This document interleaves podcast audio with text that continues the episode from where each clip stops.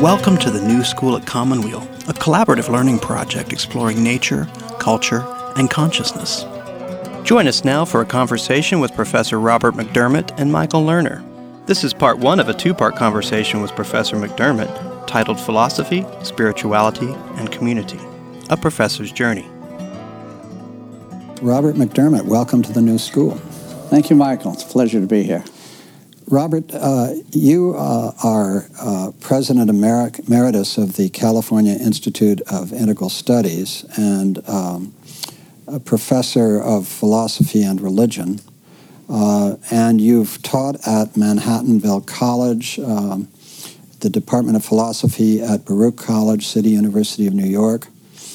You've written uh, remarkable books on Radhakrishnan, the Essential Aurobindo, The Essential Steiner, um, An Introduction to William James, um, a, a new Essential Steiner, which uh, is the one I read.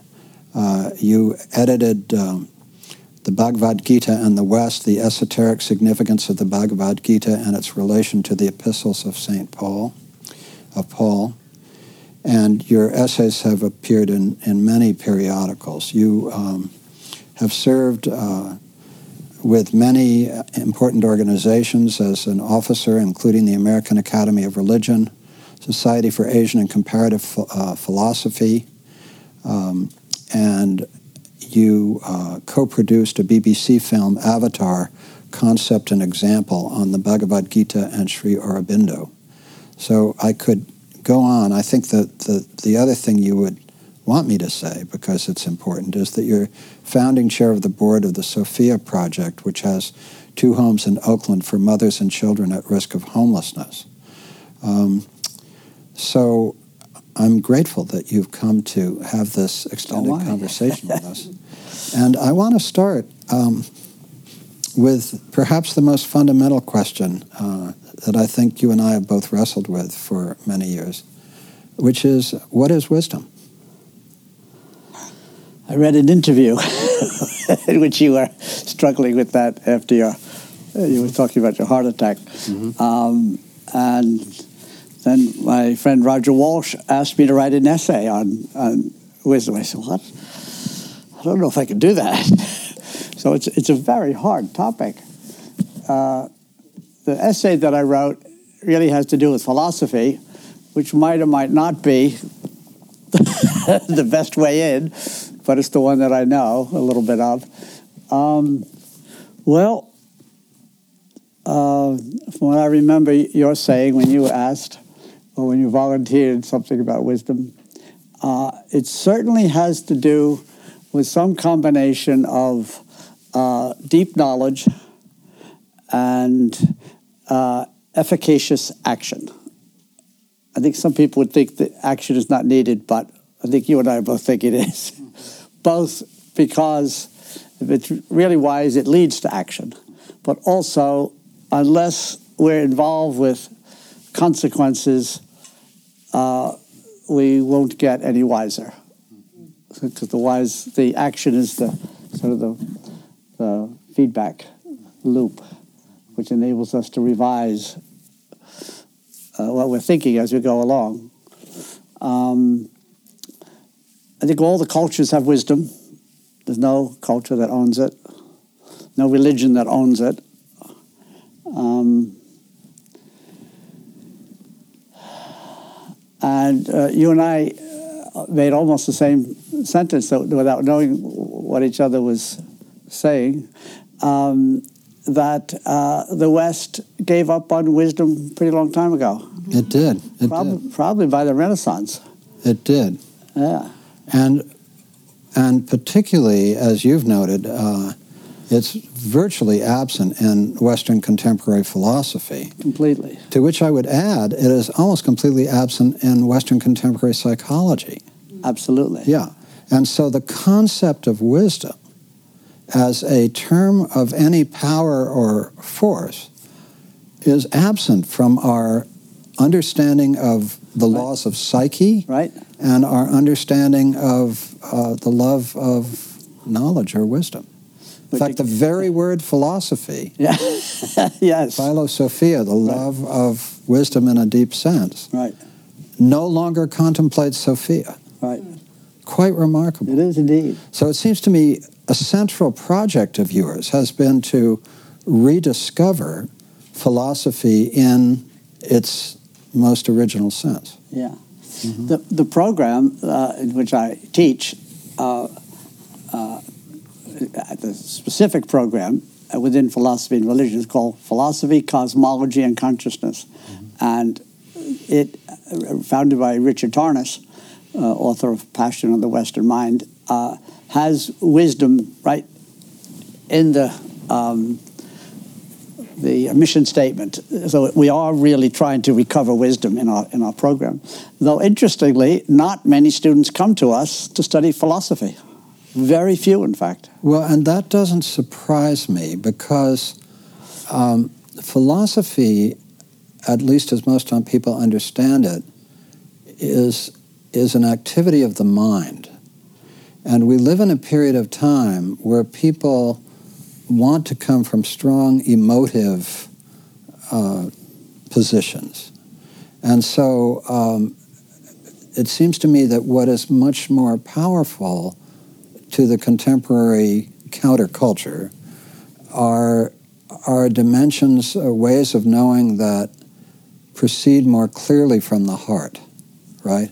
Whereas philosophy appears to proceed from the mind. Now, you and I would both probably argue with that, but but I understand why philosophy turns a lot of people off in this particular period of time. And nothing more effectively for a good turnoff than a philosophy course. Exactly. Because the people who teach them are trained to argue Right. and not trained to seek wisdom. hmm Seeking wisdom is really sort of either you have to be ancient or kind of out of it. Uh, the real hardcore stuff is arguing. Um, and most philosophy courses do that. It's a little bit, it's good preparation for law school. Now, if we if we trace back this idea of wisdom, uh, you you point out in, in your wonderful work on Aurobindo that uh, long before Socrates wrestled with the question of, of what is wisdom, that the Vedic sages were, were asking this. And originally you taught Indian philosophy and so on. So, what was the view of wisdom in in the most ancient sources that we have in the in the Vedic uh, sages? And let me add to that: How did Aurobindo reinterpret that? Right. Oh, two good questions. Uh, in the, uh, let's say, the Vedas and the Upanishads and the Bhagavad Gita, so from the 8th or 9th century BC to the 6th or 5th, though the text we have is later, I think the Bhagavad Gita actually happened during that amazing 6th century when everything happened except Christianity and Islam. Um, The axial age. the axial age. Um, uh, the um, wisdom, I think, and now I reveal my um, commitment to evolutional consciousness. Wisdom then was, um, let's say, available. that uh, the the teachers uh, had access to uh, kind of a divine way of thinking. It's kind of a strong word, but I think there's something to it. They had sacred knowledge, uh, and it was it was revealed. It was they, they were able to intuitive intuit insights, just I shouldn't say just, but by.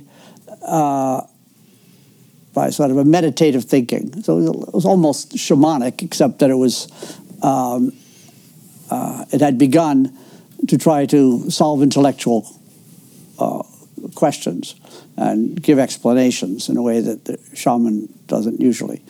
Um, uh, so, uh, in these texts, the, let's say the Upanishads, which are mystical, philosophical, speculative, spiritual texts, um, wisdom really has to do with the relationship between the human and the divine by, by intuitive thinking. Uh, and then once we get into the sort of the AD years, first century, and then and then the Middle Ages and the Renaissance in the West, but also in, in India and China, uh, the uh, wisdom seems to be less immediately available.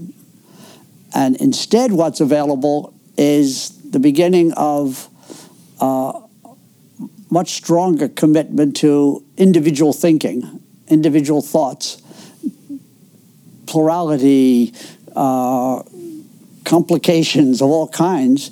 The, so the sad part is the loss of shared wisdom, and the positive part is the increase in individuality and um, original thinking, which we get, of course, in someone like Socrates. So it's a evolution seems to me an evolution and a devolution at the same time. Uh, it's a trade-off. As we get more individual, um, we become slightly more removed from the source, and so it's that it's hard to get back to it. Now, Sri Aurobindo is a great example of somebody who is both modern and uh, really had access to ancient wisdom. So he had, uh, just quickly, he was born in Bengal near Calcutta. Then he was educated by, uh, or, or you could almost say raised by Irish nuns in the Himalayas from age five to seven. Then he was in Manchester, England for elementary school. Then St. Paul's School, this really elite school in London. Uh, then full scholarship to Cambridge. So all of that Western. Uh, and, and he comes back to India speaking no Indian languages. He had begun to study uh, Sanskrit and uh, uh Hindi in in, in London England. on a secret with a group of right. Uh, etc. Right. He then comes back and he learns all these languages. Right. He becomes a revolutionary. Uh, he becomes uh, an Indian mystic. He's jailed. He has an experience of Krishna. then he goes to uh, South French India and becomes one of the world class philosophical mystics. And All, he meets a nice Jewish girl from who becomes the mother. She, he, you know, he meets her, but you could say she comes to visit him. He, she comes to. He didn't do any. He comes back. He, she comes with her husband, a French yes, diplomat. Right. Then they go to Japan for a while. Then she sails back. To, right. Exactly. And they move in together in an apartment where they live for the rest of their exactly. lives together. Exactly. And he believes that she is the sacred mother. Yes. It's not an ordinary story at all. until I started researching for this conversation, um, until I started researching for this conversation, I did not realize that the mother was a nice Jewish girl from Turkey. So she was. It, it's it's even more interesting, if I may say, she was a nice Turkish Egyptian Jewish girl. That's right. Turkish right. Egyptian, right. Born in Paris. Born in Paris. And, and raised raised and Catholic. profound mystical experiences of her own. Absolutely. She got together yes. with uh, Aurobindo. Yes, and I'm sure, as sure as you read, yeah. Uh, I'm sure that you've read that when she then went to see, he was then called Aurobindo Ghosh, right, uh, with her husband, the diplomat. Right. right. She said, "Oh, you are the Krishna who you're the one who appeared to me as Krishna right. in my dream." Right. And he more or less said the way New Yorker cartoons would show. He said, "What have you been waiting for? I've been waiting for you." Right, exactly. and then the diplomat went home, and she stayed. Yeah, right. Uh, what an extraordinary story. It really is. And then yeah. she, after he he went into seclusion, and then after he died she ran the whole place. She did indeed. very long time. Right. Yeah, so yes, she was the the major figure, the Shakti. Exactly. Right, and exactly. created the ashram, and then created Auroville. Right. Right. Exactly. It's a exactly. big, a big story. An extraordinary by any standard. So, isn't it true that what you just described as evolution and devolution taking place simultaneously, the the movement away from the time of immediate access to sacred knowledge and the increasing individualization of knowledge, but the sacred knowledge becomes less accessible. Isn't it true, if I read it correctly, that both Steiner and Aurobindo agreed with that dual movement? That's right, I got it. They're not agreeing with me. I'm agreeing with that. Yeah, right. right, exactly. Yeah, right. Right. Right. So they're similar in that regard. Right. So your published work began with uh, this uh, book on Radhakrishnan, which I won't spend time on, um, which is important. But you, what you, as you describe your work, uh, the the the big first big encounter, as I understand, was the encounter with Aurobindo. Is that correct? Definitely. Yeah. When did that take place? That took place in the Syracuse University Library in 1969. Mm. I was on a, um, a grant, a national was national NDF National Defense Language Grant for studying Hindi and Indian civilization for one summer at Syracuse University and one summer in uh, India. And so uh, these I love these karmic twists. So there were eight weeks and eight different professors, and the first one came in and spoke about uh, Indian politics and uh, the nationalist movement, and spoke about uh, this revolutionary named Aurobindo Ghosh, who was very influential, but then disappeared, and then Gandhi took over. I figured that's pretty interesting. Uh, this is all new to me, right? And then uh, in the several weeks later, somebody came in to talk about the history of Hinduism. And he then was speaking about the, the 20th century and what he called neo Hinduism with Gandhi and this uh, Sri Aurobindo. I said, well, that's the same name as that other guy. so I went up, I said, is that the same guy? And he said, oh, yeah, he was Aurobindo Ghosh when he was a revolutionary, then he was Sri Aurobindo when he was a mystic. I said, well, that's my next book right there and uh, um, Erik Erikson had just published. Uh, Young man. G- no, no, this is Gandhi's Truth. Oh, Gandhi's Truth. Truth, yeah. And so I said, what an exciting story. This great revolutionary becomes this great mystic. Um, and so I started to study it next summer when I went to India. Then I went to the ashram and I met all these uh, people who were close to Sri Aurobindo and the mother and, and the beginning of Auroville. And, and uh, but I was still uh, being academic about it, not, you know, not interested in, in, signing up in any way. Uh, but as sometimes happens when you start studying, becomes more than academic. And next thing you know, I was, you know, I was seriously uh, kind of representing uh, Sri Aurobindo, not the mother at that point. That was a little scary, uh, as I recall uh, but um, Aurobindo. And um, so where are we? Uh, you were asking. Uh, that's so. Then the next seven years, I was involved with that and did be, then begin to really see or experience, whatever you want to say, that they really were some deep spiritual team, and that uh, uh, I began to think of them as co avatars, co uh, rescuers of humanity at a very, very high level. And I haven't changed that opinion. So, and many people have shared that opinion. Um, yes, not fact, as many as share the opinion about other people. no, I understand that. but it's very interesting to me that um, since a number of my colleagues in um, the work we do with cancer, uh, Rachel Naomi Remen and Lenore Lefer, were both students of Roberto Assagioli's psychosynthesis. Right. And the psychosynthesis community held Aurobindo in very high regard. He was one of the people that they that a lot of them studied. So, right. I mean, that's a thoughtful community of people. Yes. Uh, and uh, having read your essential Aurobindo, uh, and particularly your uh, afterword on him. Um, I understand it. I, I, here's what I want to ask you because this is part of our spiritual biography uh, series. Um, when you say that you became over time convinced that they were trying to save humanity at a very high level and that Aurobindo had access uh, both to modern thought and to the ancient wisdom. And also in your Steiner work, you talk about how Steiner provided a, a practical approach to people who wanted to develop that higher consciousness. So here are two places where you talk about this not just academically, but in some way, which you don't say too much about, experientially. So, my question to you is um, about the experiential dimension of this.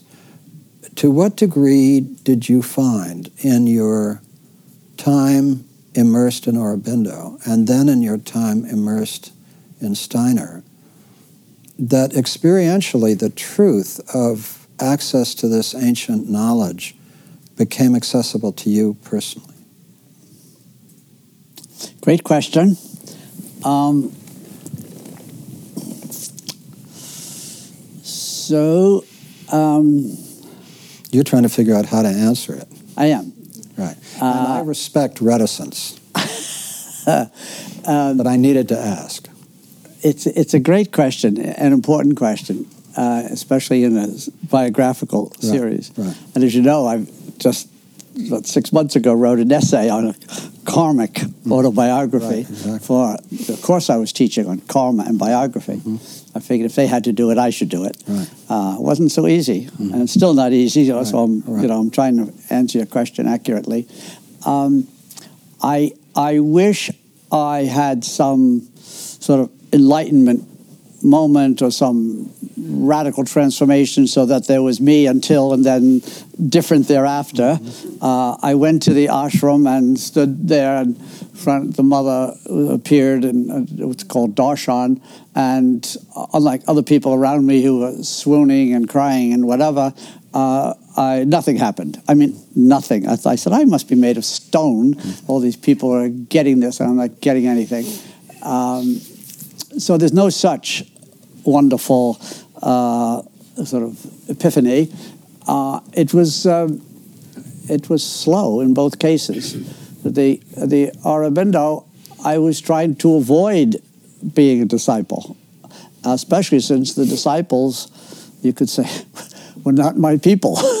they were really um, kind of a cultic dimension. Uh, and it was um, it was too devout. I mean, I'd been a Roman Catholic. I wasn't looking for another.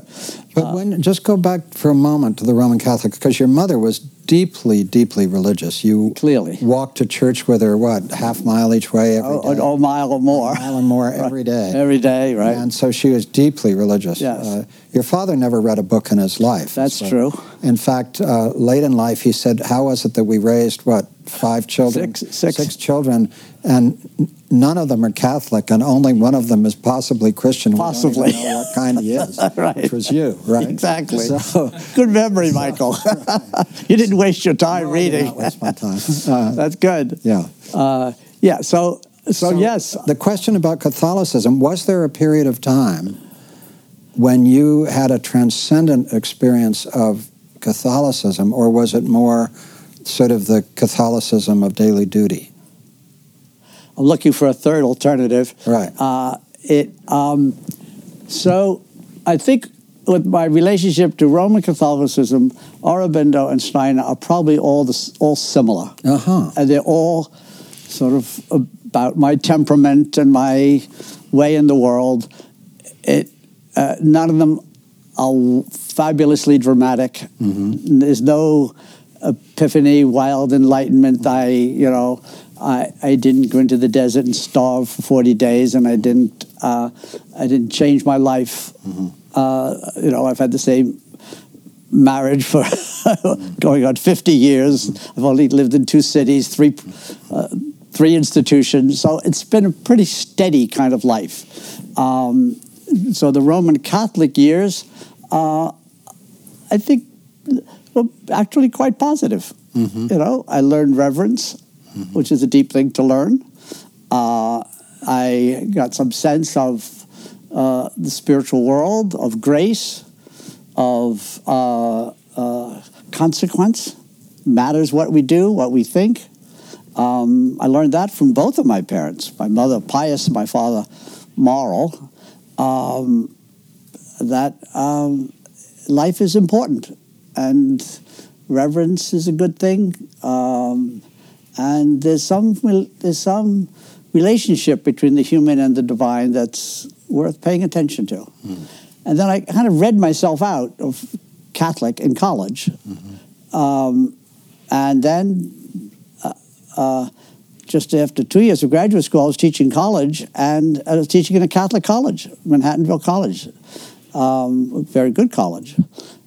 And then um, I was still in the in the religion question. you know what's true, and I was studying Buber, and I was studying beginning to st- I was studying Gandhi, and um, uh, Bhagavad Thomas Berry gave me the Bhagavad Gita when I went to graduate school. And he was a close friend and close married friend. you, and yes, didn't he do the sacrament with your children? He or? did indeed. Yeah, right. Yeah, so yeah. that was a wonderful. So, if you say what was it like to be Catholic, well, it was. You know, it was my mother. It was older brother. It was Thomas Berry. It was, you know, it was contextual. It wasn't some brilliant or lonely or amazing situation. It was, it was relational. Mm-hmm. And then, and then it wasn't, mm-hmm. but not by, you know, I woke up in the night and, you know, I cursed God or something. Uh, um, it was just slow, mm-hmm. S- uh, slowly leaving because it wasn't um, fulfilling. Mm-hmm. I didn't know then what I know now about you know, a certain illness at the core of that particular tradition having to do with women and sex. Um, but it, I knew enough that I wasn't at home. Then, so then Aurobindo, I wanted, I was an academic, a young, you know, a young professor trying to write and get promoted and get tenure and keep my job. And so I said, I'm going to write about Aurobindo, uh, not knowing that I would then become a spokesperson for, for his and for Aurobindo and the mother, uh, there weren't that many people who were professors writing about Aurobindo, and there weren't that many disciples of Aurobindo who. So I kind of was kind of catapulted. Uh, so was Aurobindo already in seclusion when you got there, or was he oh, still? Oh, sure. He went to seclusion in 1910. Oh, I didn't. In other words, after 1910, nobody saw him except uh, uh, the people who came to him. He didn't leave his apartment for, for 40 years, from 1910 until he died in 1950. But did you ever see him? No. Okay. No, I didn't go there until 1970. Oh, okay. He was already gone. Yeah, 20 years. Okay. Right. Yeah. Right. And other people, of course, experienced his presence, right. and I didn't. right. no. uh, so, and then. And yet, this is a remarkably sympathetic uh, uh, uh description of Aurobindo. And as you say, you reached the conclusion that he and the mother really we're trying to save humanity at a very high level. And I you do still think that. believe that. I still, th- I still think that. Yeah. I, I don't have the way some people do this uh, idea that um, there's some um, a, a person is obviously an avatar or not, or that there's only one for the age. And I think there's every kind of gradation. And sort of right. makes my view not so interesting. Uh, but, I think it makes it more interesting. Well, but you, are a very thoughtful well, person. No, but I mean, I, I, happen to believe that. Yeah. Because I believe that there is that spark of the divine in all of us. Yeah. Which gets uncovered uh, as right. it does by life to whatever degree it does. Right. And therefore, all of us in our radical imperfection have something of light to offer. Exactly. You know. Yeah, yeah, right. Yeah. And I think Aurobindo and the mother have a lot of light. Right. Exactly. And if that's co-avatar. And they asked him, "Are you an avatar?" And he said, "I don't give a damn about that question." Right. Right. Um, uh, I do care about it only because I'm in the front of a class teaching, right. and right. I try, try, to help students have concepts which help figure things out. So I was very, I, I kind of backed in or got pulled in to the Aurobindo world, and I was uh, that was fine and I wrote a lot and did a film uh, with the BBC. And uh, I've stayed friends of all those people. Uh, I care about them. If they ask me to do something, I do it. Uh, uh, and then, but but then, in 1970, spring of 1975. Uh, I was led to buy a book f- for my wife, and I went to this funny place on Madison Avenue, and there were 100 books by the same guy I'd never heard of uh, two of them on the Bhagavad Gita, and I started reading that.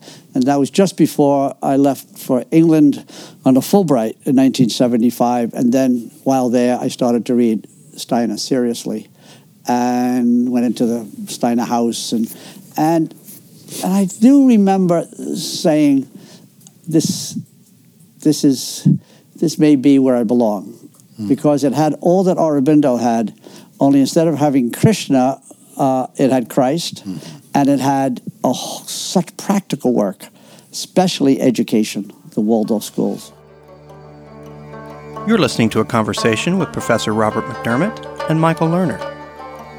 So that's such a great uh, segue, to use a horrible word, into um, uh, into Steiner.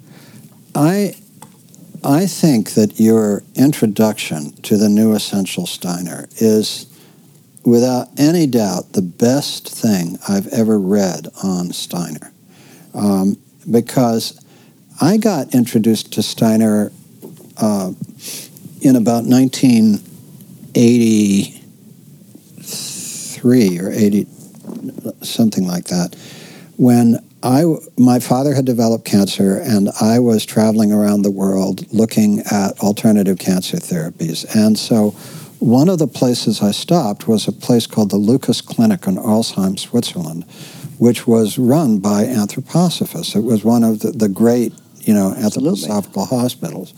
And I had heard of Steiner, but I met Rita Leroi, whose husband had founded the Lucas Clinic, and my wife Charlotte and I actually did a film of Dr. Leroi and the Lucas Clinic. And here was this place where, on the one hand, you had all of traditional, conventional cancer medicine, but on the other hand, you had this whole anthroposophical vision. So, you know, the hospital itself was architecturally anthroposophical. Beautiful wooden doors with arches. Uh, the patients stayed in their uh, in their in their street clothes. They were invited to help each other in the hospital. They came down for dinner to uh, tables set with linen and cloth napkins and so on uh, musicians would play classical music quartets in the halls.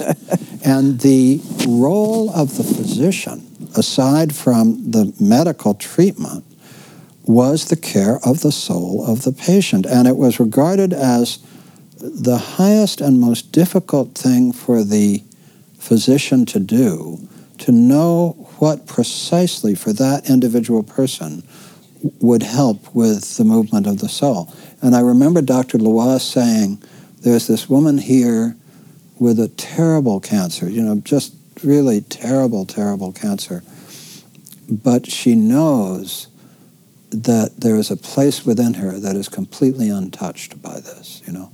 And so actually, that experience with uh, with this with the beginnings of the experience of anthroposophical medicine, I began to visit other centers, and to this day have stayed modestly connected with it. And the Bristol Cancer Help Center in Bristol, England, which was started uh, by uh, an Anglican uh, priest and his wife, um, were the two inspirations that led me to start the Commonweal Cancer Help Program. So it comes directly out of both the Steiner work and this Anglican, you know, center, um, because we decided very early on that we were not going to do medical treatment for people, but offer what we hoped was an educational. And that has been the formative experience of my life, is doing 190 week-long programs for cancer patients. And, you know, just the, the teaching of, of that has been central to me. So and also, I should mention that um, in terms of his contribution to biodynamic horticulture, um, the Commonweal Garden started as a biodynamic garden uh, with students of um, Kira. What's do you remember the name of the wonderful Alan Chadwick, right, with students of Alan Chadwick's, sure. who was, of course, uh, at, at, Green Gulch. At, at Green Gulch, and, and uh, we so so there are these strands um, of uh, anthroposophical experience. And when I, when I think about it, I'd love to hear your list, but there's the Waldorf schools, there's anthroposophical medicine, there's the Camphill movement, which is just astonishing, right? Yes. Um, and so there are all these practical places where, uh, what are the other major? and money. And money. Yes, two, two two volumes of lectures on on social, sort of the social, socially responsible use of money, and Rudolf Steiner Foundation at the Presidio, but RSF Social Finance. RSF Social with Finance. Mark exactly. Yeah. Right. That's an So- extraordinary Yes, that's very important work. So those are four: uh, horticulture, education, uh, anthroposophical medicine, the Camphill movement, and money. It's actually five. Right. What am I missing in terms of practical? well, the uh, a, a lot of the arts, especially eurythmy. right. Do you do eurythmy here? We don't do eurythmy here. Yeah. Uh, yeah, eurythmy. Let me take a minute uh, to make the case for eurythmy. Um, so, a woman and her, her daughter, um, I think it might have been 16. I'm not certain of the age. I should, but I don't this minute. Um, went to Steiner and said, "You're helping all these other people, uh, uh, and my daughter really wants to be a dancer, but we haven't found the right um, dance for her." Could you give her something, something deeper, Right? Cause, so when you're dealing with Steiner, um, it's always a question, at least the way I think of it, it's always a question uh, that I want to ask the person who I'm talking to, uh, or the person who's reading what I'm writing, how far are you willing to go? so this, Steiner didn't say that to the woman, but it seems like that's what in a certain sense, he was communicating. How far are you willing to go from the physical to something deeper? Because there is deeper, and he called the deeper etheric or subtle. And so, if, let's for, for a minute assume he really said, how, how deep do you want to go? And she said, Deep. And the girl said, Deep, deep, deep, really honest. And then he said, Okay, I will give you a movement which is uh, appears to be physical, but it's actually deeper. Uh, well, what does that mean? Well, that you will be activating your subtle body. Well, how's that going to work? Well, you're going to move. You're going, you're going to move to the quality of sounds, whether poetry or music, in such a way that a a k, you're going to express a k in a word like kill or kind this way, and you're going to do a, a d or a l this way, and a t, and, and all of these, uh, the vowels all have a, the o goes around like that, uh, the b. Uh, each of these sounds has an inner quality, which of course is mantra yoga, sacred sounds. Om, right, is a, is a sacred sound. Uh, so Steiner could uh, had access to the inner and the healing, which is why I'd like you to consider this, uh, the healing power of sounds which the body then expresses, and it's a healing activity. So all the Waldorf schools have a eurythmist or two, uh, and all the children do eurythmy for eight or 12 or 14 years, uh, which on a daily basis is they're building their, their inner power, their subtle body, which is this body that gets sick. And some, some sickness is in the etheric, some of it is in the soul, and some of it is between the two. Some of it is between the etheric and the physical. All these, that's what the, that's what the anthroposophical physician is trying to diagnose. How far in, into the essence of the person, uh, is the illness. Um, so eurythmy is one of the arts, but all of the arts that he gave uh, instruction for are all therapeutic. So sculpture uh, or uh, um, clay is is works for the building of the etheric and the, the getting the, the, the, movement of the clay to um, uh, to express the the inner uh, quality of the of the material uh, and the painting and music and, and etc. So we could do one after another, but but his uh, contribution to the arts, working with artists, uh, is is just like the biodynamic and the. Mm, so it's uh, another major area. major area.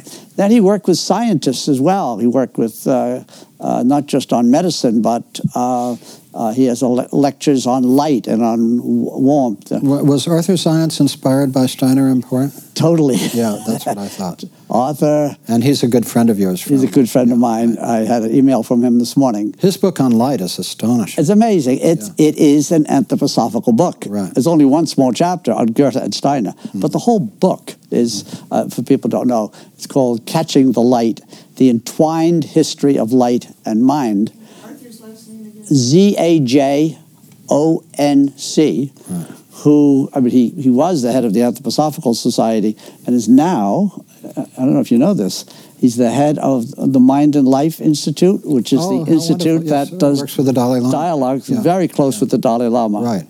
So that's a that's a great chapter. I mean, Arthur's life is a is a right. wonderfully inspiring.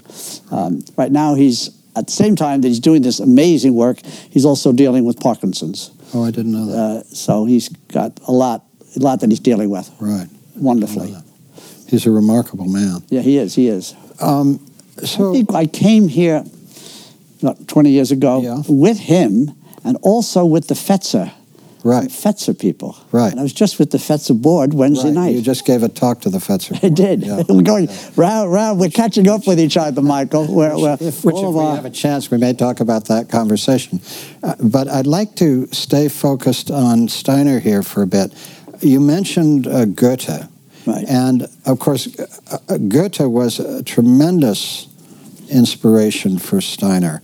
Um, you also, I did not know that Steiner said that the seed of anthroposophical thought was also to be found in Emerson. That I did not know. Yeah. And I have a friend named Richard Grossman, who I don't know if you know his work at all. He wrote. A, he just died at the age of 94 or so. He wrote a book called The Tao of Emerson, and his position was that Emerson was a Taoist before the Tao Te Ching was translated. Mm-hmm. So it's, it's just interesting to me, I mean, whether you agree with that or not, but the, the, it's so interesting to me. You know, talk about context.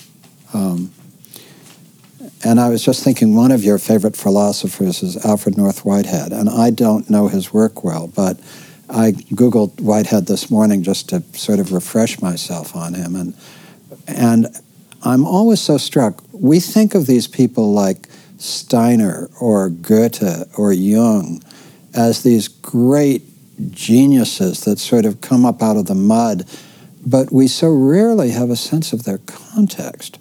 And, you know, you have such a beautiful sense of um, having studied the, the history of, of so much of this, uh, of how intertwined they were, you know, how profoundly intertwined. I mean, Jung and Steiner were contemporaries.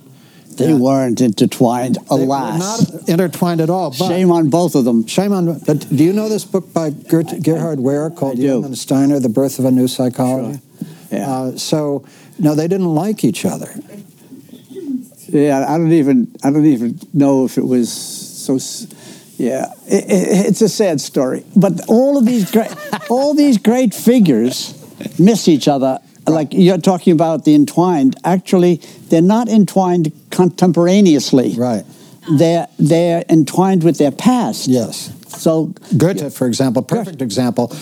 Central inspiration for Steiner and Jung claimed that his grandmother, quote, jumped to the side and had an affair with Goethe, and that he was actually a biological lineal descendant of Goethe. So, right. You know, yeah.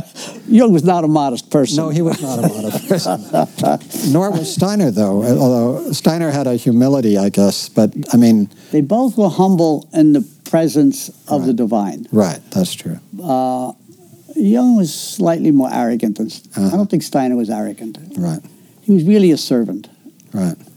Uh, but Jung was a, uh, a servant of the divine, of the unconscious. Yes. Very, very remarkably.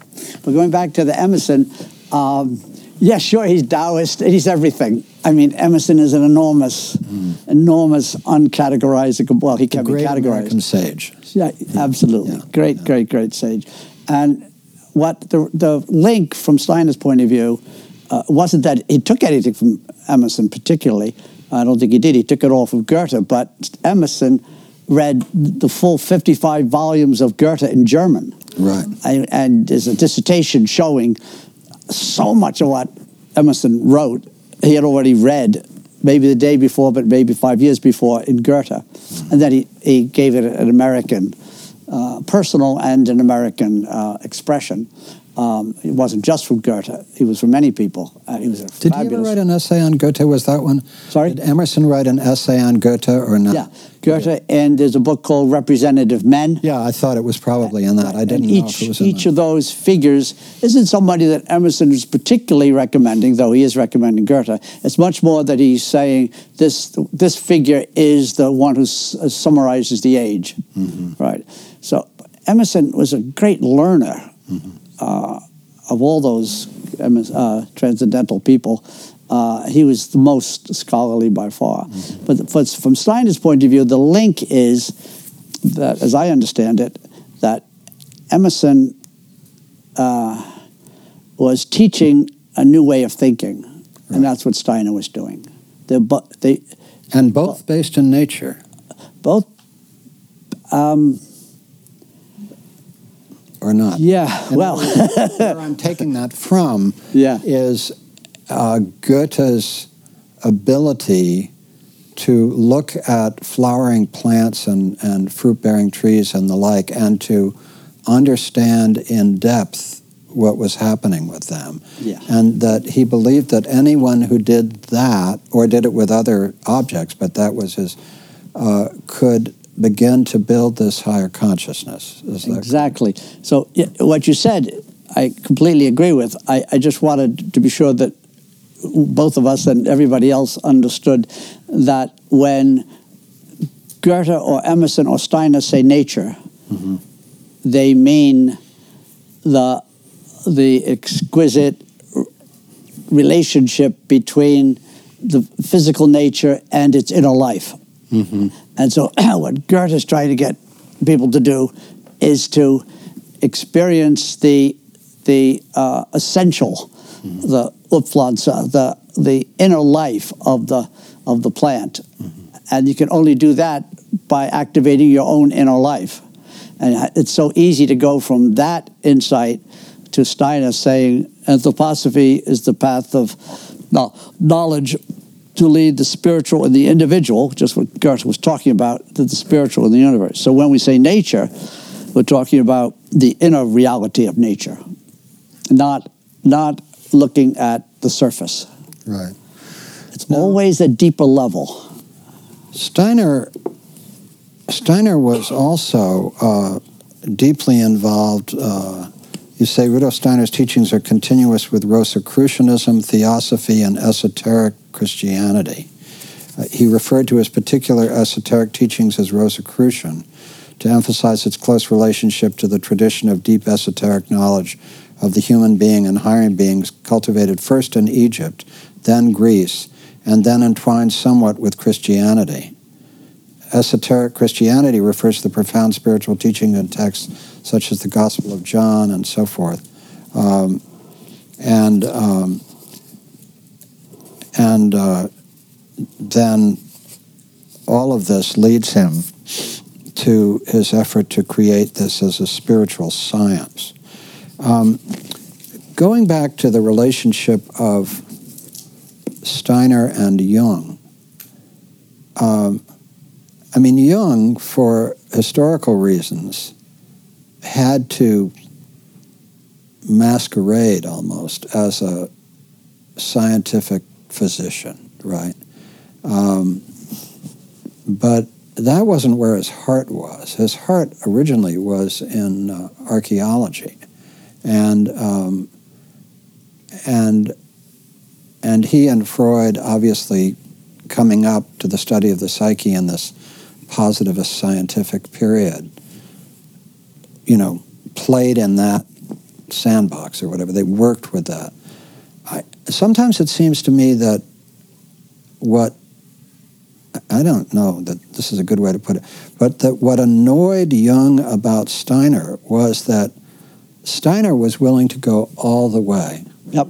And Jung felt constrained, even though his insights were of the same quality as Steiner. I mean, you look at the Red Book, Right. you know, and the Red Book is a pure example of uh, deep intuitive thinking.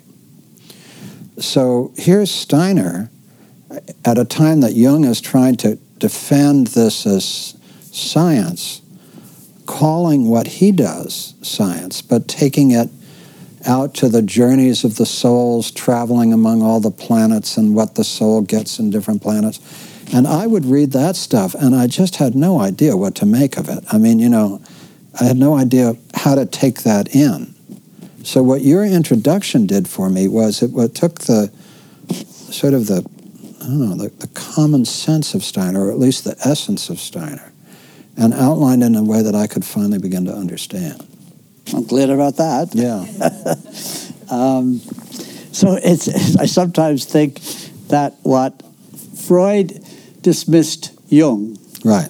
For the same reason that Jung Dismiss dismissed Steiner. Right. That's a good way to It's a put good. It's another example of how far do you want to go? Right. I mean, Freud said to Jung, "Don't disappear into some occult forest Right. and, you know, stop your important work and get lost into myths and symbols. Play whatever you do. Don't do that. Right. Mm-hmm. The sacrifice of a great mind into that weird occult." Uh, nonsense, which Freud was very interested in, Mm-hmm. Right. of course, uh, and uh, uh, then, of course, the great split came, and uh, Jung did go into the occult, but all the time tried to sort of, as you said, cover, all right, wanting to be accepted as a as a as a doctor and not as some fan of occultism, even though he's deep into into astrology, into symbols, into UFOs. UFOs, yes. Uh, yeah, so many areas that are uh, questionable from uh, the, the dominant Western scientific paradigm. Um, and as you said, Steiner begins where Jung leaves off and goes further. Uh, and it's, um, it's a great drama. Uh, and you know, I mean, Jung is quoted as saying, "Oh, Steiner, he just makes it up." Exactly what Freud said about Jung. Uh, so, but young uh, Steiner didn't think he was making it up. He thought he was doing research. Right. So, how do you hold the fact that when you get into these esoteric realms, you have all these people uh, who who say they have access, but the images they provide of what is in those esoteric realms are different. They are different. They are different. So how? So you believe, if I understand you correctly, in the existence of these higher realms. How do you hold the fact that the pictures that are provided by the great esoteric visionaries are so different? Great question. you only ask hard questions. Um, so, some people say that um, there's one divine and people use different names. This, to me, is nominalism. In other words, uh, the name doesn't correspond to what's real. It's just these are just names that we conjure because we need names. All right. I have an opposite view from that. I think that the the beings are really different. So if I could do a, it's kind of a homely metaphor, but um, I just thought of it the other night at this Fetzer. The, somebody said, "Well, uh, you've been talking, you've been talking about all this and this and this and this, but you still haven't defined spiritual." All right, so the truth is, I was trying not to define it because I was trying to describe or characterize something that's extremely plural. All right. So then I came up with this metaphor, which might be helpful. I don't know. Uh, it's, next week I might not like it anymore, but right now. Uh, so how about if we say the, the, the divine or the spiritual realm is an enormous mansion, With and there are people who can find their way to it. And when they get there, these great figures go to one or another room. And when they get into the room, they find all kinds of good stuff. Okay. And they then come back and describe it. And some people say, wow, that's really interesting. Some people say, "Uh, thank you, that's really true. I'm going to try to get there too. Some people say, you're mad. Some people say, this is really dangerous. Uh, all kinds of reactions. And they also say, but this other person who said he got to the spirit mansion said some, found something different. To my mind, they're both right. Some people get to the great, fabulous room with the highest whatever. I think Steiner one of those, and other people just get maybe to the you know to the hallway, mm-hmm. uh, which is like most of us. Uh, and there's all kinds of uh, we could push this metaphor and kind of make it nuts. So I think Krishna is real, Buddha is real, Christ is real. I think uh, these dead people are real. Uh, some people can contact them, and some people can't. Um, and uh, bodhisattvas are real, and angels are real, and archangels are real, and and Moses is real, and etc. etc. And so we have all these guides uh, who don't who agree that it's really hard to get past ordinary thinking to extraordinary thinking. But some of them do it naturally, some of it do it with great effort. Uh, they all try to give us hints and tips as to how to do it. And so we're kind of, not everybody's trying to do this, but the people who are trying to do it, I think, accumulatively represent a lot of wisdom. That's beautiful when you said you made up this metaphor came to you and you don't know if you'll like it next week and i was thinking what is the line uh, from the old testament about there are many rooms in yes. the mansion Say exactly there are many Sandy? my father's house my, my, my father's house it's, it's, a, it's a new testament actually oh, new father's testament. house there okay. are many mansions yeah yeah so Yes. It's the same metaphor. It is. It is. That's probably where I got it. I'm quite sure. I've heard that text right. many times in my life. Right. right. Uh, and although I didn't, I should have said uh, before we're talking about how I read myself out of uh, uh Catholicism uh, for the last, what, 15 years or so, uh, my wife and I are members of Grace Cathedral mm-hmm. in San Francisco, which is sort of Catholic, mm-hmm. Episcopal. Right. Uh, beautiful sacraments, beautiful. Yeah, it's wonderful. Uh, um, and and you you you proudly say uh, this brings us to the Fetzer talk actually that some you know the mantra of our time is. I'm spiritual but not religious. Right. And you have something to say about that. I, I do. I do. Uh, it, it's, it's a little uh, caustic, I guess. Uh, it, it, came from impatience. Uh-huh. Uh, because we, I do caustic here. When I okay, so when I, I, keep hearing this, especially in the you know a place like CIIS where right.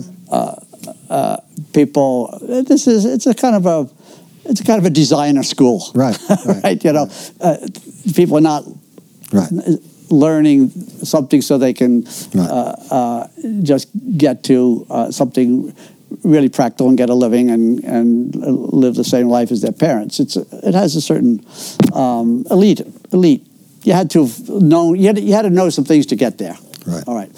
And so the fairly widespread attitude is um, spiritual but not religious. Right. And the undercurrent is a religion is for my grandmother or for people someplace who are not educated and we're really educated and so we're spiritual.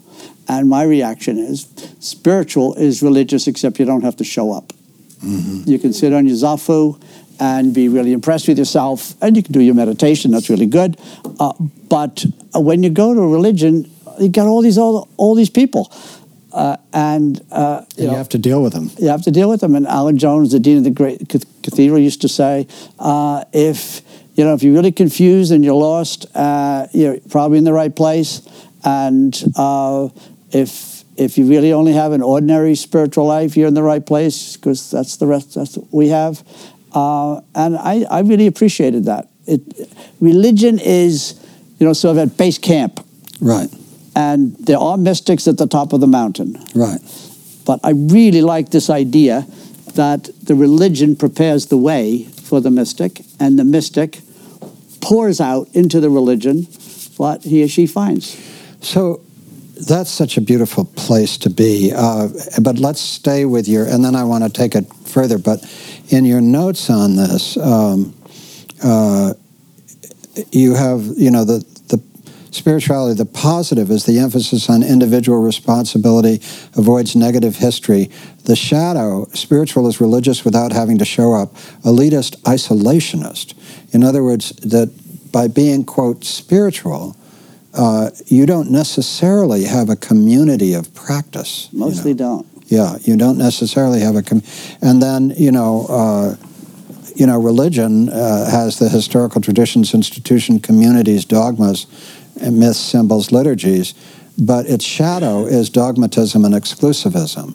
Uh, isn't it interesting? Isolation is the spiritual illness, and exclusivism is the religious illness. And but you know, I wanted to ask you because one of the the people I haven't seen you mention is the the traditionalist school oh, yeah. of Rene Guénon and Frithjof right. Schuon, and I've been reading uh, the traditionalist school for a long time, uh-huh. and I, I got to it from a complete. I spent about two years completely fascinated with Ibn Arabi, which led me to the traditionalists, Rene Guénon, right. Frithjof Schuon, sure. the whole tradition.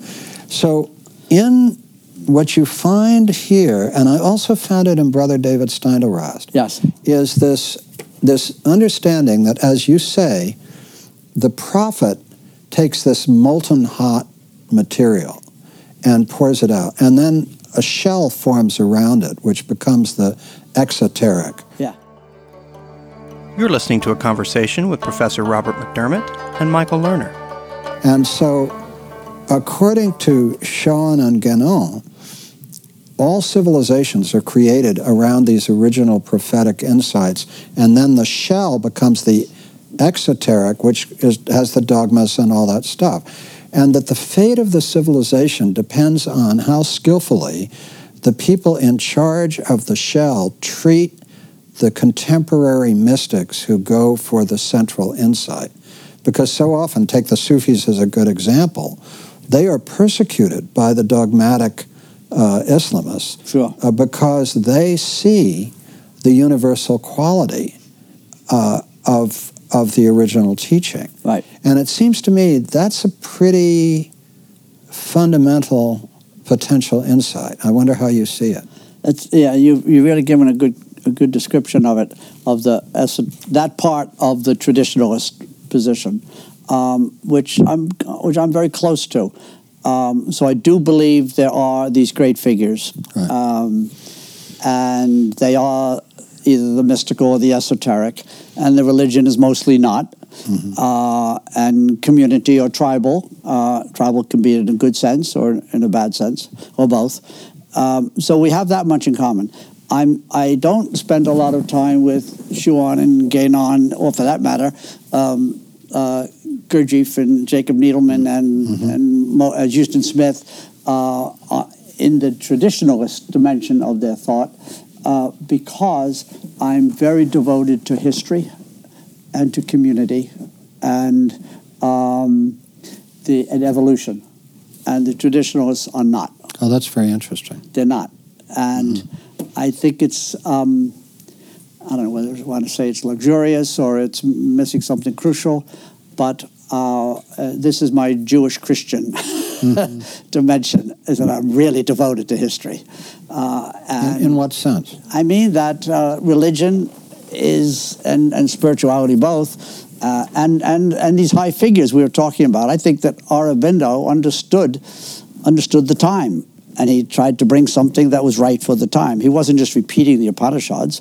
He was he was educated in Hegelian philosophy in Cambridge, mm. so he's bringing and, and took the side of the Allies at the point in World War II when the Indian government wanted to be with the, the fascists.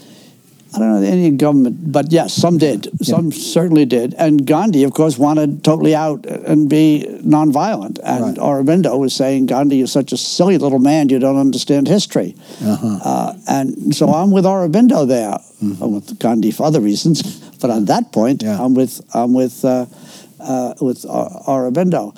So Aurobindo, Steiner, Teilhard, uh, these figures are really devoted to uh, what Steiner calls a sense of the time. Mm-hmm. And what, what is the task of the time and what needs to be done? And the traditionalists are very impressed with the uh, unchanging character of wisdom. Mm-hmm. And I'm not. I'm, That's fascinating. I'm, That's I'm really devoted to the evolution of wisdom. That's helpful to me.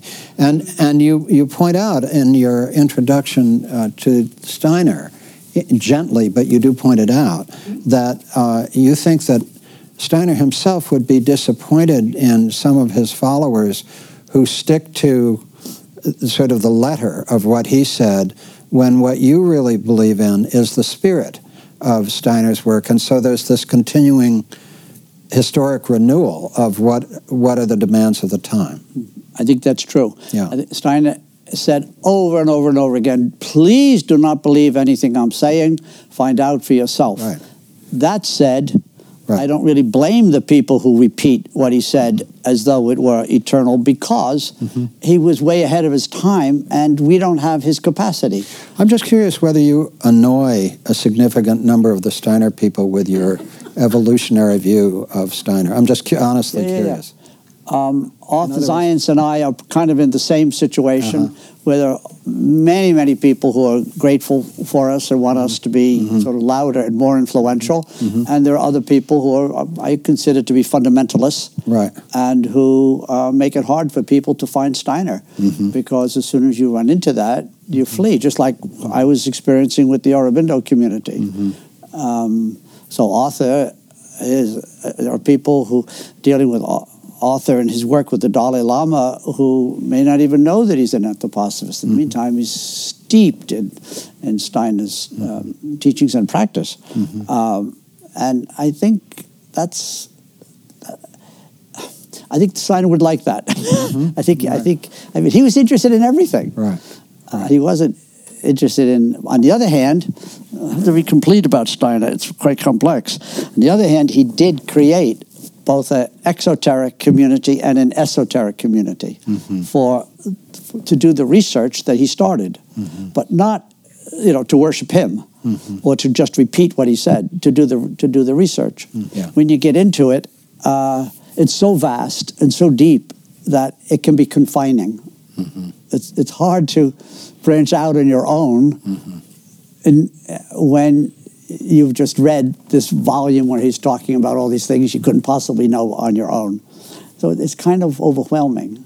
So i sympathize with the people who do that but i think it's also um, not good for steiner or anthroposophy or or themselves to to be so um, sort of fundamentalist in their relationship. You know, one of the actually starting points in your introduction, you say the word anthroposophy refers to spiritual knowledge gained by the conscious integration of three disciplines thinking, feeling, and willing. And um, that was so fascinating to me because before I read that, I had been working through for myself this thinking, feeling, willing in a whole series of traditions. So, for example, you are well aware, uh, in, in yoga, right uh, you know, the traditions of uh, uh, Jnana Yoga, Bhakti Yoga, and Karma Yoga, for exactly Um, and as a matter of fact, I was curious on that point. In one place, you speak of the three yogas that are worked out in the Bhagavad Gita. In another place, you speak of the four yogas. i know So those are three. And I assume the fourth is contemplative? yes Okay.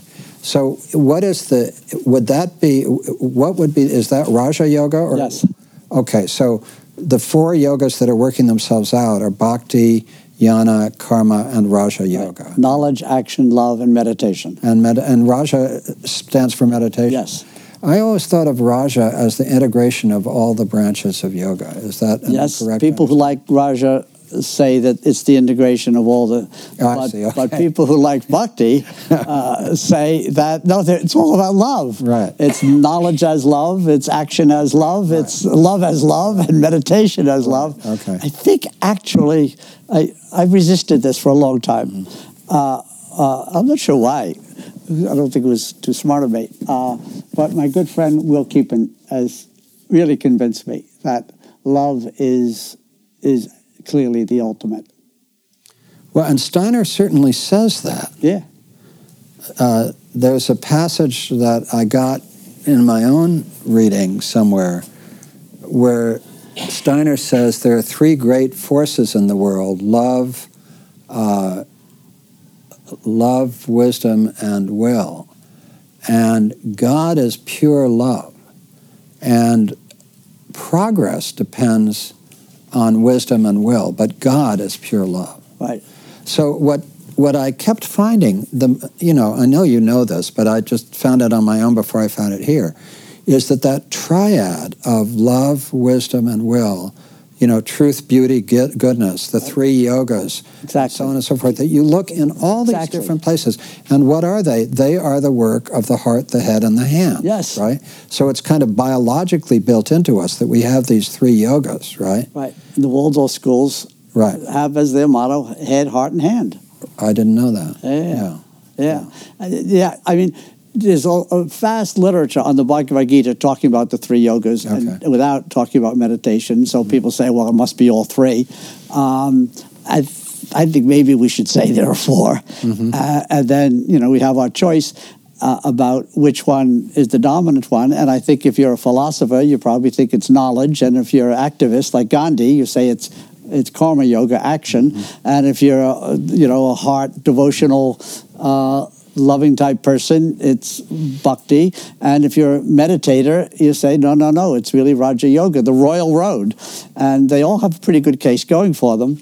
Uh, and uh, it, it just seems to me that um, we're all better at one than another, uh, but ultimately we have to get them together. Mm-hmm. Because if, if you don't have, if you're running around changing the world and you don't have knowledge, I mean, Gandhi could have used a little more knowledge mm-hmm. at some points. Mm-hmm. Uh, it, it, um, one of the in your essay on wisdom, um, you talk about three dimensions of uh, a real philosophy. Uh, if I've got this right, ontology, epistemology, and ethics. Is that right?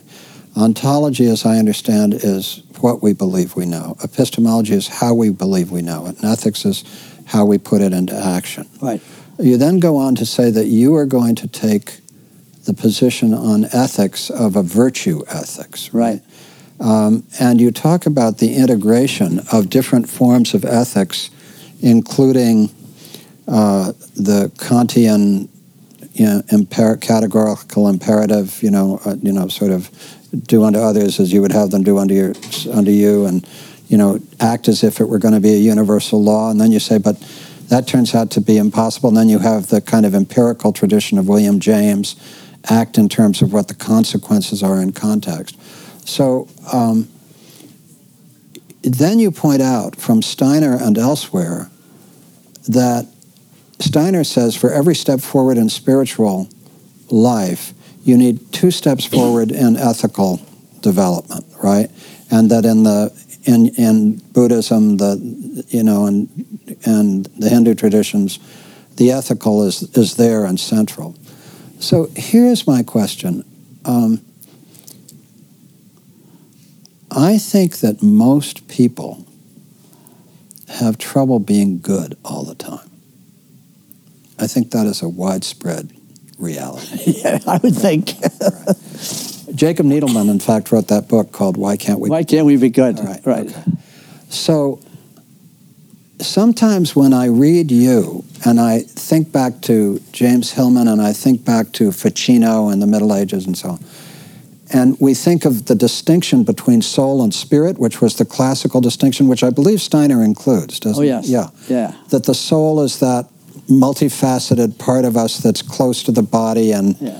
Intervenes is the connecting point between yeah. spirit and body, right? Yeah, yeah. That's it's, how it it's, it's, it's like the personality. It's the person, yeah. and the spirit soars up into these wonderful abstractions of, you know, treat everybody as you would wish to be treated and these ideals, right?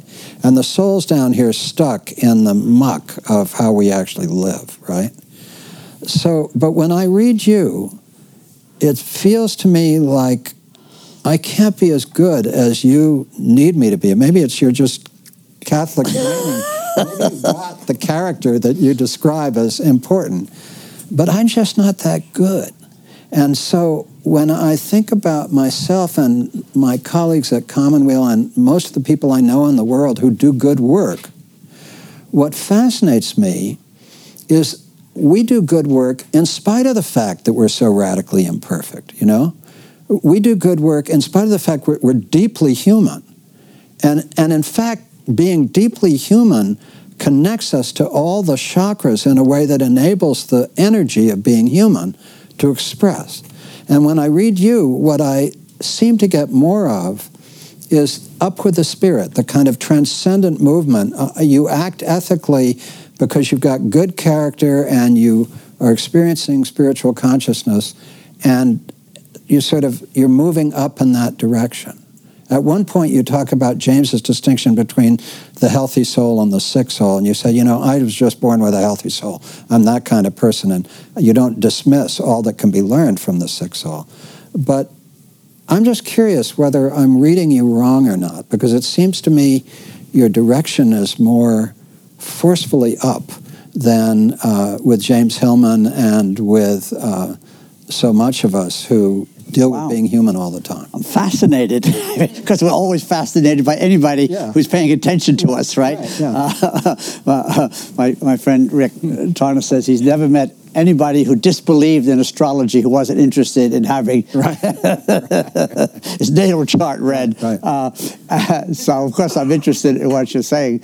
Uh, and I'm a little surprised by it. I'm trying to think of how did I give you this? By how I read you? Uh, no, I'm, I'm, I'm, I'm surprised. But yes, I because I completely agreed with your oh, description okay. Okay. of of how you are. I'm the same way. Oh, okay. Well, then I'm misreading you. No, no, no. I think I'm misrepresenting, uh-huh. and I'm trying to think of how I managed to to give this impression that isn't quite accurate. And I didn't. I don't think I even want to give it, partly because it's not accurate. Uh, uh, and that is, I guess, I'm trying to make a case uh, for these people who are count against our uh, paradigm mm-hmm. and trying to say, no, no, no, no, wait a minute, there really are beings.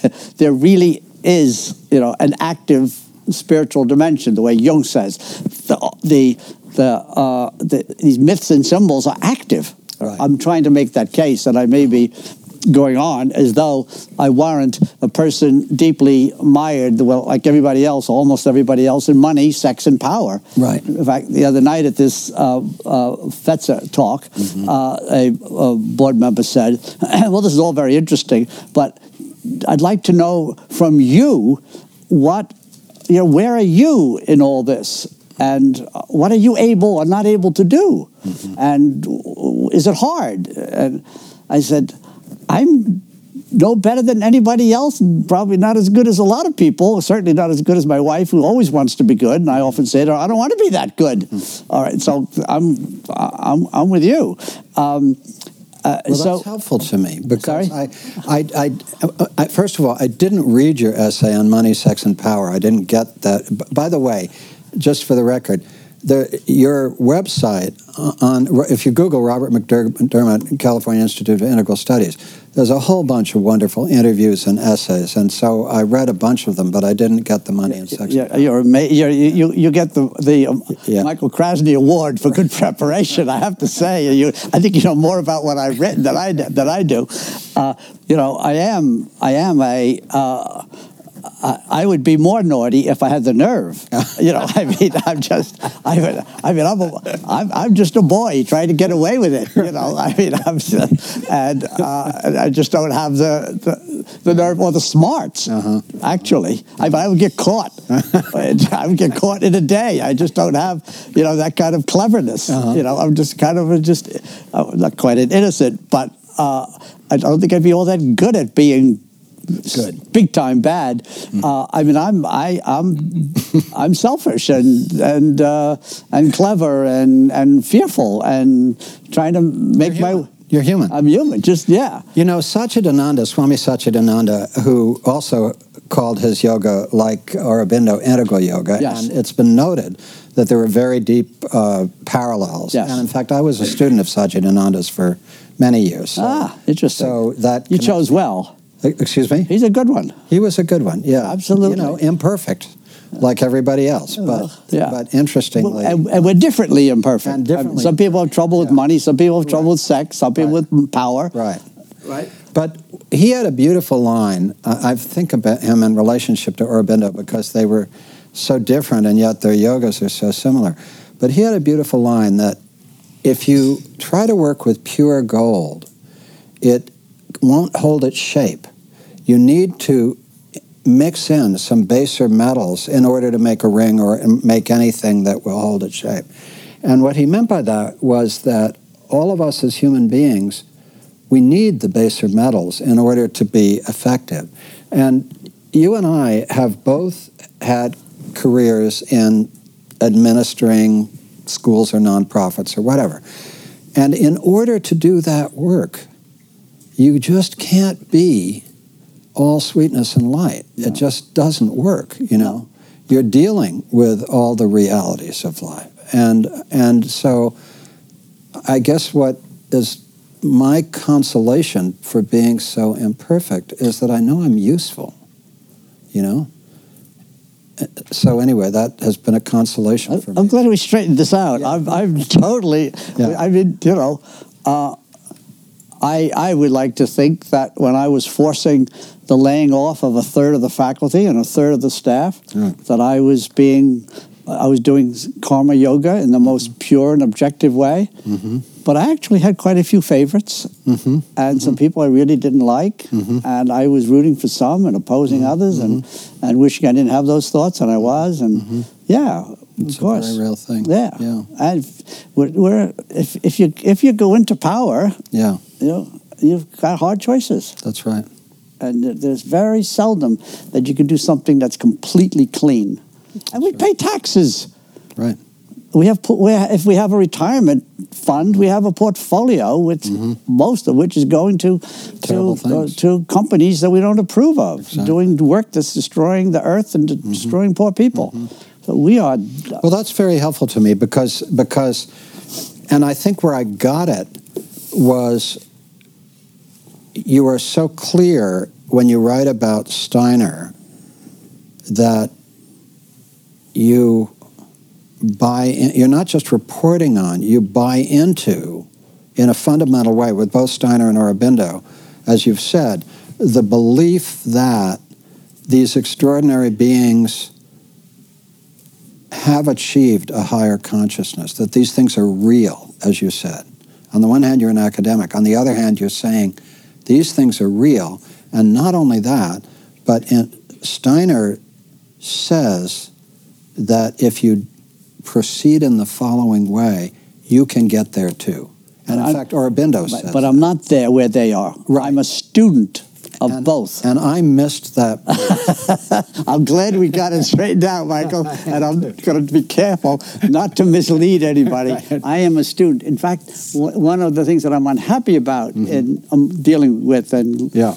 co- working with anthroposophists is that I find that some people, in quoting Steiner, give the impression that they know what Steiner knows the way Steiner knows it.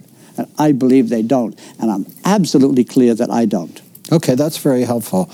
I've noticed, having been around ashrams and the like, is that the people, that many people who try to outrun their headlights spiritually, that try to be more advanced than they actually are, there's often an anemic quality about them. There is a quality that they've gotten so into this spiritual place that they try to ignore that they are embodied, you know? Right. Uh, I mean, Plotinus obviously was a perfect example of this. He detested his body. Right. You know, his body was an embarrassment to him. Yep. On the one hand, he created this transcendent tradition of Neoplatonic thought, which was a huge contribution. On the other hand, the detestation of the body is not only not good for the body, but uh, it may lead um, to a lack of awareness of the body of the earth. It Completely. May, yeah. Yeah. I mean, I once was uh, contracted to write a right. book on seven sages. Right. Right. And I was determined to have at least two women. Right. So I spent a lot of time reading and thinking about and writing about Simone Weil. Yes. In the end, I gave up the contract because mm. I did not want to have a spiritual teacher who hated her body. And died of starvation trying to live on exactly. what the Nazis were feeding the French. Exactly. Right. So I said, no, this is not, you know, like, you know, they, uh, uh some people said when, uh, uh, uh, you know, Palin was, was, was the vice presidential candidate, they said, we didn't wait 250 years for this. Mm-hmm. Well, uh, we didn't. We need women spiritual teachers. And Simone Weil was an amazing figure. Yeah. But that that is a discounter for me. Mm-hmm. We have to be spiritual and moral Mm-hmm. with our bodies. I want to open it up to questions and comments here. Any thoughts, reflections? Did somebody raise a hand? And please say your name when. S- Somebody in the back, Michael? Yeah, Mimi. Well, we were talking just a while. excuse Mimi me. Calpestri for the. Excuse me, I Yeah. have an allergy going. I don't have a cold. You're talking about character as opposed to the higher spirit, and then you were using the word soul, and you started using those words interchangeably. And I wonder if you could say more, if you see them that way. That's a great question. So the words character, soul, uh, are we using them uh, interchangeably? How are you using them? Uh, uh, character came up, I think, because we were talking about virtue ethics. Right. So I, I said there's Kantian ethics, which just has a certain truth to it. And then there's um, um, sort of utilitarian, pragmatic ethics, has to do with something true about that too, I think. And then I said, but finally, uh, I really settled on uh, virtue ethics, which comes from Aristotle, um, and which says basically um, we can't figure out very well exactly what a virtue is or what a vir- virtuous deed in a certain situation in a general sort of uh, uh, systematic way, but we have a pretty good idea of a virtuous person. And that is, has to do with the formation of a character who just kind of automatically, naturally, is, has the wisdom and the will and the, the determination to do what is right. So, and I, so I think that's where we settle. Now, where you put the soul in all that, uh, I don't know. I think it's probably at the level of soul that we're talking. I mean, character and soul are probably at the same level, if, even if they're not synonymous. I, Mimi, would you agree with that? Would you use character and soul interchangeably? I think I think more of soul as helping create the character. Uh-huh. There's that that kind of level that the character is is learning about ethical. The character is both what could be called good and bad, but actually is just ignorant or no, knowledgeable. And I, I think of the soul as perhaps the teacher, and that was going to be my next question. Is the soul kind of a teacher in that aspect to help develop character? So the It's question just- is is the soul a, a teacher of character? A guide, God. personal body guide, you know, a guide here rather than a guide there. Um, I think I'm all right with it, but uh, I haven't thought of um, some problem. Uh, um, I I do think that uh, the soul, as Michael was saying before, is related to the sort of ordinary physical life, but it's also connected to something deeper, divine, spiritual, whatever, and uh, and it has a history, and so it it seeks out situations and relationships, uh, teachers, lovers, friends, books uh, that enable the whole person to develop. And how that person develops, I think we give the name character. When, when you mentioned history, you're speaking of the karma. I, I karma is, is very big in my thinking, and Steiner and Aurobindo and um, Teilhard doesn't use the term, but um, Christians generally don't uh, use the term. But I, It implies reincarnation, and these days they don't accept it. yeah, you don't need to do reincarnation for, for karma, though I'm happy to. Um, um, so this is a whole big topic. Uh, when whenever you want to get around to it. Yeah. Well, maybe we'll do that after the break here. Um, there's so many places we could go here, but just to stay with Mimi's question about the relationship of character and soul. Um, James Hillman's last book, I think, or one of his later books, which is an extraordinary book, is called uh, "The Force of Character and the Lasting Life." I've not read it. And um, and I'm trying to think about how Hillman uses it. So um, he, you know, Hillman calls his theory of psychology the acorn theory. That you know, that, and he, he gives many examples that we seem to be born with this character that unfolds in the course of a lifetime. He just gives many examples of extraordinary people who, from very early on, had amazing musical capacities or mathematical or whatever it is that seem to have been baked with the cake in some fundamental way. And so, what I don't know is when Hillman talks about character that way, whether he means soul, because his whole archetypal psychology is a soul based psychology, which is, in fact, I think, too rejecting of spirit. Me too. In other words, I, I think what Hillman did when he got fired as program director of the Jung Institute and went to the Warburg uh, uh, Center in London and discovered Ficino and all these incredible images and realized he had found what he needed, which was a pre Freud and Jung basis to create an archetypal psychology um, and made Ficino this extraordinary Neoplatonic right. uh, Renaissance figure who, right. you know, into his sort of core person. Um, I don't, I don't, and I don't, and Ficino was obviously representative of what we've been th- talking about the soul as intermediary between the spirit and the body.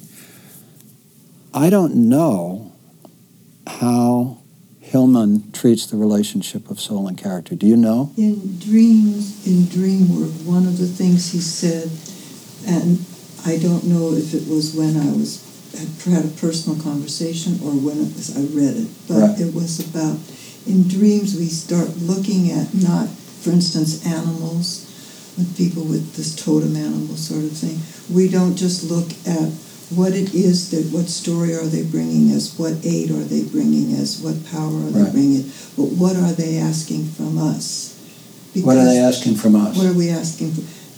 And there is that they're an aspect from this higher you didn't use the word spirit but higher place. And so that's because uh, in reading this the same the force of character there there is a confusion i think between is he talking about the character like a crotchety old character or a very graceful old character or a, mm. uh, person with grace? I mean there was either of those are acceptable beneath that or the soul. So that's why i ask you this question to, because i think maybe there was and you said you didn't i hear you saying you don't have a formed opinion on the relationship of character and soul. Is that correct? And and, and not this minute. Um, okay I do. I I guess um, I, I, could work it out, but I'm, I'm, stuck a little bit because I think of soul and in relation as um, uh, as a term for the for the structure of the human being, mm-hmm. and I think of character as a term for uh, our relationships.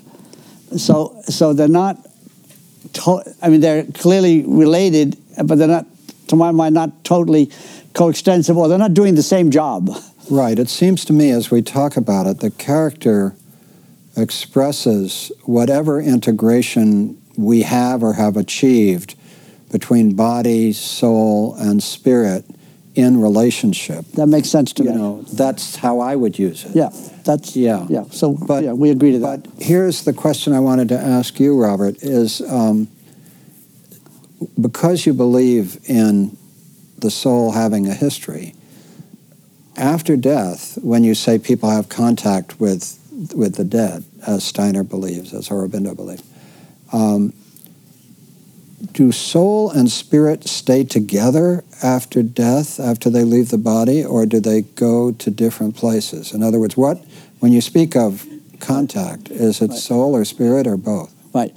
I, I want, now I'm going to be careful and explicit. Right. This is not something I know. Right. this you, is something This is something I have read many right. times uh, and thought about many times. And according to Steiner, who seems to make sense on this topic, uh, uh, uh, that the the soul is uh, uh, has a specific life after it communicates its experience to spirit it dissolves and spirit goes on and is uh-huh. reborn. So that's beautiful. So soul, after it communicates its experience to spirit, right, dissolves. Right. And then spirit is what is reborn. Yes. So spirit, the reborn spirit is informed by the, yes. the, the soul. Yes. How fascinating. As absorbed. And an additional part, because we were just talking about three parts right. body, soul, spirit. But Steiner has a very important uh, uh, uh, part between the body and the soul, mm-hmm. and that's the subtle body. Remember before oh, we were talking about the etheric, mm-hmm. the, the eurythmy and the arts and, and, and biodynamic uh, agriculture is really dealing with the etheric. Now, did the etheric layer exist in Plato and Plotinus and Ficino, or is that Steiner's contribution? That's a good question. It's it's it's deep in, in Goethe. Is it in see in Ploti- It's in Goethe. Yeah, yes, for sure. In Plotinus and Plato, see, I think Plato really is a dualist. Uh, and Plotinus really worked out the four categories. I, I don't know that there's the, which four categories. The four levels. The the the one, the uh, the nous, and then soul, right. which might be closer to etheric. I'm not okay. sure how to do that. And then the material, which is not quite real. Um, so uh, we'd have to. It's partly a terminological problem. Right. I think soul is probably close to what we mean by etheric, but I'm not sure. I'd i mean, to, soul has been used in so many so ways. many different ways. Yeah, that's right. So many different ways. Well, let's take a break for a little bit. So thank you all for being here. You've been listening to a conversation with Professor Robert McDermott and Michael Lerner. This is part one of a two part conversation with Professor McDermott titled Philosophy, Spirituality, and Community A Professor's Journey. Thank you for joining us. The New School at Commonweal is directed by Michael Lerner.